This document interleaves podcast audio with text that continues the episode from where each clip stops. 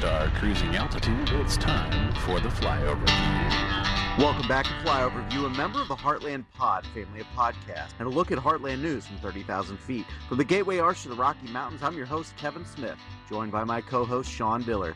Hey, Sean, you ready to start this show? Are the Capitol Police ready to tase some goddamn Nazis on Saturday? yeah, let's start the show. Missouri's new health director says masks work. As the fight over mask mandates in schools continues and the state's attorney general wages lawsuits to block them, Missouri's new health director had a clear message on Thursday. Masks work. Donald Kauerauf, the director of the Department of Health and Senior Services, said, quote, I rely on the experts at the CDC for that. Everything I've read, everything I've seen, masks work. On Thursday, the seven day average of new cases in Missouri rose to 2,376 daily, a 17.5% increase from the previous week. 29% of lab confirmed COVID cases in Missouri have been among children. With the increase in positivity rates among adolescents, it only makes sense to wear a mask, Missouri Health Director Kauerauf said.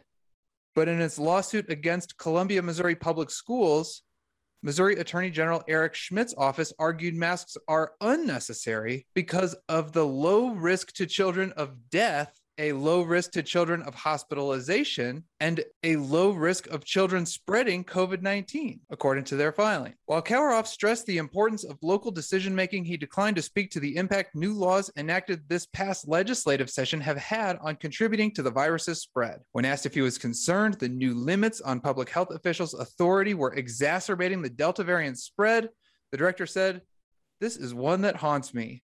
So essentially, in a serious blow to Missouri AG Eric Schmitt's punitive suit against public schools, the new Missouri health director says masks work. Well, hey, let's go now live for a comment from Governor Goldfish himself.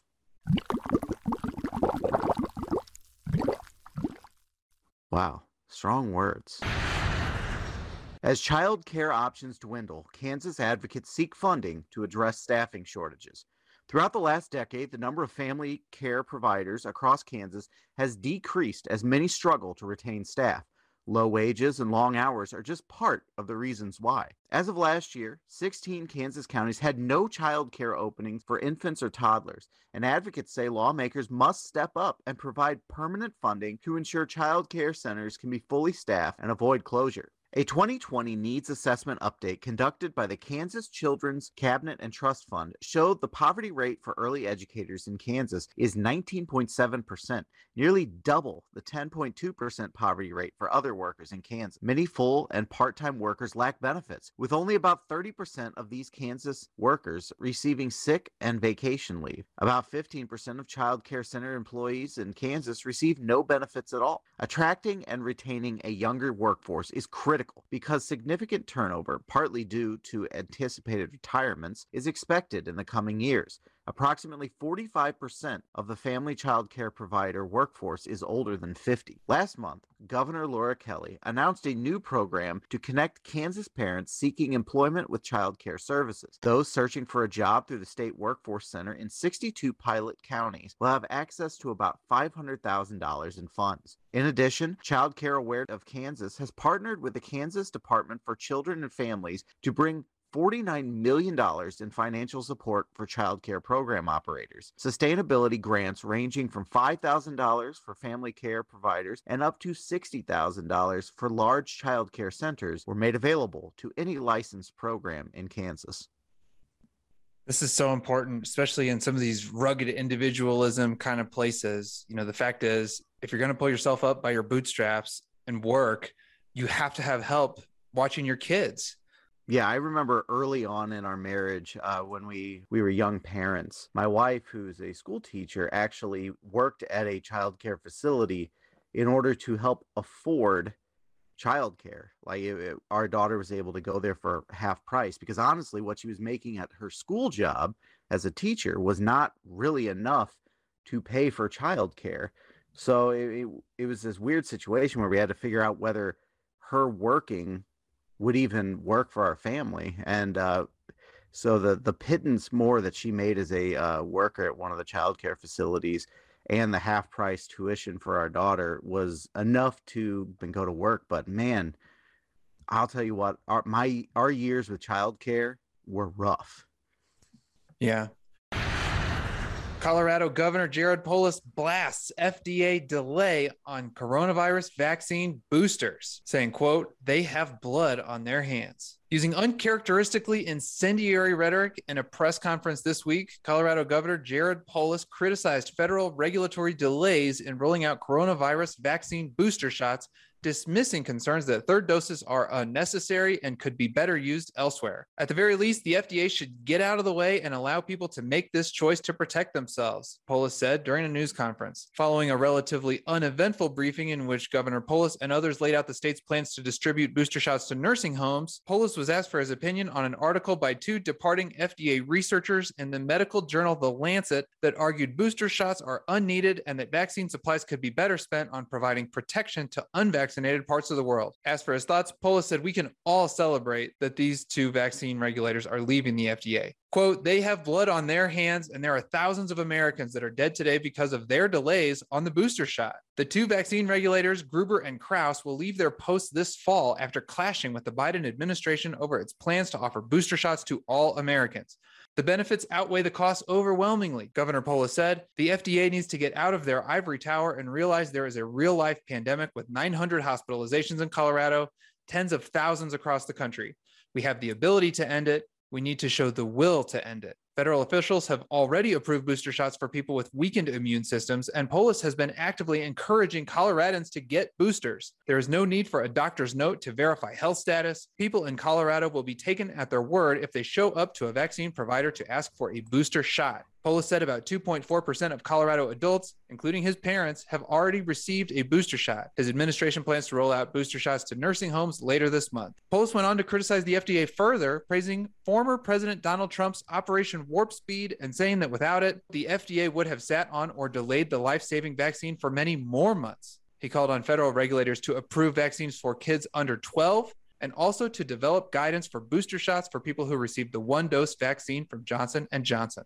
They need to get off their rear ends and provide that guidance, Polis said.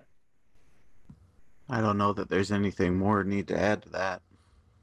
I would just add that this is a follow up from a story that we did, and I told folks that don't worry about the September 20th date you heard on CNN. Call your doctor, especially if you got your first shot eight months ago. And I've been thinking about that since then as I've watched continuing coverage about we don't know what's going to happen. And I've been living in a state where, again, just call your doctor, get the appointment, and you can get a booster. I don't know if other states are doing that, but I'm really glad to see this reporting that confirms the what we said earlier. Texas doctors seeing unprecedented numbers of pregnant patients with COVID 19 urge pregnant people to get vaccinated. Recently, pregnant patients with COVID 19 have come into Texas hospitals at levels not seen earlier in the pandemic, illustrating the severity and contagiousness of the Delta variant amid the state's most recent COVID 19 surge. As of September 4th, about 25% of pregnant women ages 18 to 49 have received at least one dose of the vaccine nationally, one of the lowest vaccination rates in the United States according to the CDC, and significantly less than the most recent national average in that age group, which is about 61%. Doctors say there's no single reason for low vaccination numbers, although vaccine hesitancy and misinformation have played a role. Manisha Gandhi, chief of maternal fetal medicine at Texas Children's Pavilion for Women and Baylor College of Medicine in Houston, says, We're seeing a lot more of them progress to serious illness very quickly. This variant is much more aggressive and pregnant women are getting sicker much faster. The CDC's recent recommendation that pregnant people get the vaccine has given medical professionals hope that more will do so, but they know it will still be a battle to overcome some of the hesitancy that has set in since the start of the pandemic. Women want to make the best decision for them and their unborn child, and it's a really difficult position when they don't include pregnant or lactating women in the vaccine clinical trial, said Dr. Teresa Baker, regional chair of the Department of Obstetrics and Gynecology at the Texas Tech Health Center in Amarillo. Pregnant and lactating women have long been excluded from initial clinical trials due to the possibility of putting an unborn fetus at risk, so it wasn't a surprise that the same thing happened during the development of the COVID 19 vaccine. But with the lack of initial information about how COVID 19 affects pregnant people and mixed guidance by the CDC and leading medical organizations, many pregnant people felt left in the dark about the best way to protect themselves. Dr. Gerald Goldstein, a founder and medical director of the Fertility Specialists of Texas, said false claims circulating on social media that women will become infertile from being vaccinated have contributed to some of the hesitancy. The online misinformation has definitely created a lot of work for doctors in terms of talking to patients who really, really believe that stuff, Goldstein says. Studies have also shown that receiving the vaccine does not lead to an increased risk of miscarriage or birth defects. Gandhi, the maternal fetal specialist at Texas Children's, said the most important part of her day now is making sure patients realize the benefits of getting the vaccine and how much it reduces the risk of getting sick with COVID 19 and having to be intubated or enduring premature delivery. She also urged people who are pregnant not to wait until they deliver their baby to get vaccinated. The highest risk time is when they're pregnant. Getting vaccines generate antibodies that can cross the placenta and potentially protect the baby. So there's actually a bonus. You're also adding the protection of your baby who may get exposed after delivery. I think a lot of people were frustrated that we didn't have the guidance earlier because we're reluctant to test things on unborn fetuses before we really know that they're safe, at least in the general population. But now that we know, that is really what folks need to be thinking about. If you get sick and you're pregnant, that's going to be a real problem. So the best way to prevent that is to get vaccinated. Hey there, folks. I hope you're enjoying the show. I want to remind you that we are part of a larger family of podcasts, all under the umbrella of the Heartland Pod. You can catch our flagship show, the Heartland Pod, on Mondays every week, where host Adam Sommer interviews folks of interest from around the Midwest. On any given week, he could be chatting up a politician, a farmer, a scientist, you name it. Included in that show is our Talking Politics section, where our panel of experts dig deep into elections, legislation, and public policy. On Wednesdays, you can get one or even two shows between the Marquise Govan Show, focusing on local activism and politics in St. Louis, plus The Delta, where resident science teacher Nicholas Linky breaks down the science behind the big news stories impacting the heartland. And now, the. Lightning round.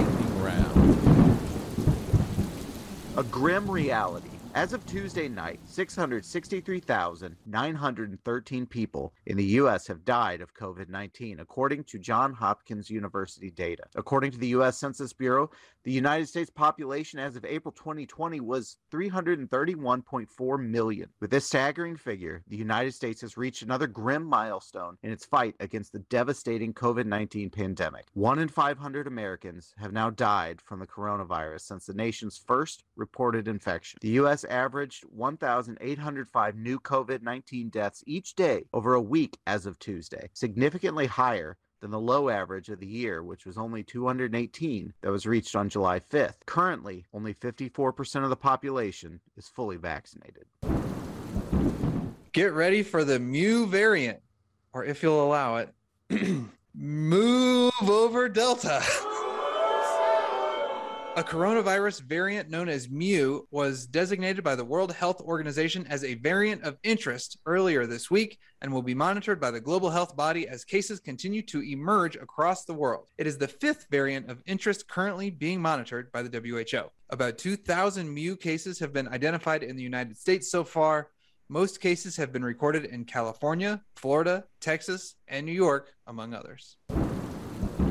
The greatest killer in New Orleans wasn't the hurricane. It was the heat. A huge power failure after Hurricane Ida left vulnerable residents in sweltering apartments for days. At least 10 deaths in the city have been tied to the heat. All 10 were in their 60s and 70s, and they died over four broiling days, the last of which was September 5th a full week after the storm. Historically, the Centers for Disease Control and Prevention reports fewer than 700 heat related deaths each year. The some studies have estimated 5,000 to 12,000. Last month, the New York Times found that 600 more people died than normally would have died in Oregon and Washington during the heat wave that cooked the region this June. That's three times the state's official estimates of heat related deaths.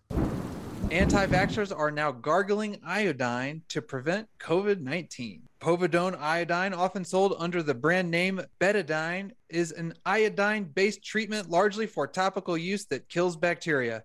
It's a commonly used cleanser in the ER and OR, says Kenneth Weinberg, an emergency room physician in New York City. If you're in the ER and someone has a wound, you use it to clean with. When told that anti vaxxers had taken to gargling betadine, Weinberg said, Fuck me. Of course they are. Well, that's all the time we have, folks. I want to thank you for joining us. If you have a story you feel we should look into and possibly highlight on the show, tweet us at the Heartland Pod and visit us for our links to all our shows and our merchandise shop at heartlandpod.com. Flyover View is a production of Midmap Media LLC. This week's episode featured reporting from the Missouri Independent, Kansas Reflector, Colorado Sun, Texas Tribune, CNN, Washington Post, New York Times, and Rolling Stone. Thanks for joining us. See you next week, same time, same place. Take care. Thanks for listening to this week's Flyover View. We'll see y'all next week.